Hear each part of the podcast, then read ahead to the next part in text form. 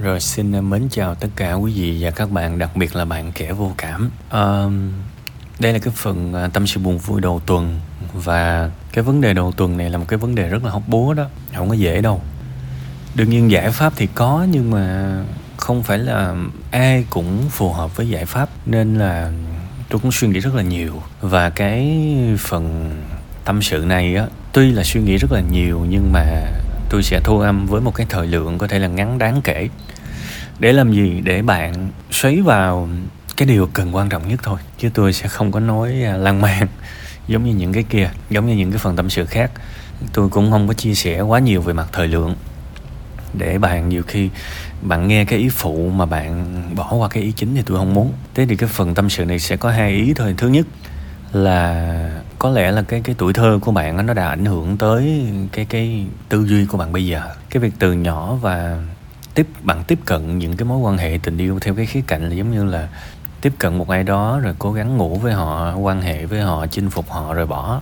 Kiểu vậy á. Thì ờ, lâu dài nó hình thành nên con người của bạn bây giờ. Có thể bạn sẽ rất là tự hào. Đương nhiên, tôi tôi cảm thấy điều đó. Có có thể bạn sẽ cảm thấy ok, mình sẽ chẳng bao giờ bị tổn thương vì tình yêu cả nhưng mà nếu mà xét về khía cạnh tình yêu thực sự thì bạn là một trong những người thuộc cái nhóm mà bất hạnh nhất thì bạn không có cảm xúc.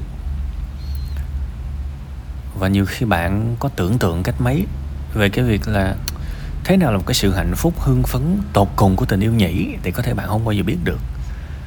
Thì đó cũng là cái điều bất lợi của bạn.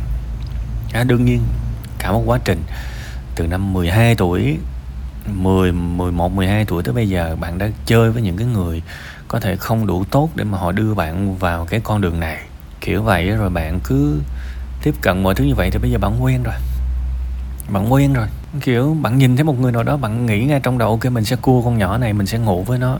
Rồi thôi đó ví dụ vậy đó là cái cách sống của bạn rồi thì bây giờ thay đổi rất là khó. Nhưng mà ít ra tôi cũng muốn cho bạn nhìn thấy cái nguyên nhân là từ cái lúc đó đó nó hình thành nên con người bạn bây giờ. Và hiện tại bây giờ bạn cũng đang sống trong một cái mâu thuẫn đó. có nghĩa là bạn cũng khá thất vọng về bản thân mình đó chứ, nhưng mà bạn không có cảm xúc. Nó khổ cái bạn không có cảm xúc. Nên cái sự thất vọng của bạn cũng về mặt lý trí thôi. Nên bây giờ cái phần số 2 tôi muốn nói là bạn bạn rèn luyện lại. Cái gì cũng vậy thôi, mình rèn nhiều thì nó sẽ mạnh. Mình bỏ bê thì nó sẽ yếu. Bỏ hẳn thì nó sẽ chết. Đó, đại khái vậy. Thì bây giờ đương nhiên với với nhiều người á thì thiền thiền quán sát nội tâm nó sẽ giúp mình khôi phục cảm xúc rất là tốt vì nó giúp mình bóc tách bóc tách những cái lớp nội tâm, những cái lớp quá khứ, những cái lớp tuổi thơ trong đó. Nhưng mà bạn yên tâm là tôi không kêu bạn làm cái đó đâu, tại vì ờ, nó tùy thuộc vào mỗi người, từng giai đoạn. Bây giờ bản thân bạn thì tôi nghĩ là cũng chưa có phù hợp với những cái kiểu đó. Bạn ngồi khoảng 5 10 phút bạn chịu không nổi đâu, thiệt. Vì tôi tôi thấy cái sự khô cằn cảm xúc trong bạn mà nên là làm những cái bài thiền, quán chiếu, quán sát này nọ rồi nó không hiệu quả. Nên tôi đề nghị bạn một cái bài đơn giản thôi, để bạn khôi phục lại cái dây cảm xúc trong mình. Đó là ngày nào cũng nghĩ tới cái việc là cái sự vô cảm của mình gây hại như thế nào cho những người xung quanh. Cứ liệt kê thôi.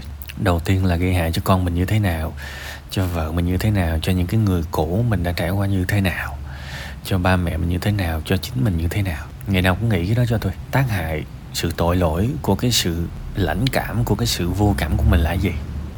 Vậy thôi. Và cái bài tập này thậm chí bản thân bạn cũng không có không có, gọi là không có đoán được, không có hình dung ra được là làm xong rồi nó sẽ ra làm sao. Đúng không? Cảm xúc khi làm xong nó ra làm sao thì thôi, tôi mời bạn đến một cuộc hành trình như vậy. Hãy làm trong vòng 10 ngày 20 ngày 30 ngày.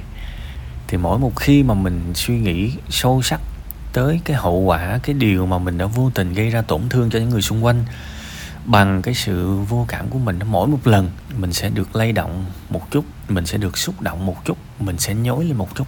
Đến một ngày khi mà trái tim mình nó mềm ra, mình đã kết nối lại được với cái phần con người cái phần cảm xúc bên trong mình rồi á thì lúc đó bạn sẽ có lại được những rung động và bạn sẽ thấy hết được những cái lầm lỗi của mình. Và lúc đó mới là lúc mà bạn bắt đầu bạn sống khác đi và trở thành một người tốt hơn. Ha cố gắng lên ha. Và lúc mà mà khi mà làm xong cái bài tập mà tôi nói nhớ viết cho tôi à, một cái phần tâm sự khác. Thì lúc đó tôi chỉ bạn bước tiếp theo. Ha cố gắng lên.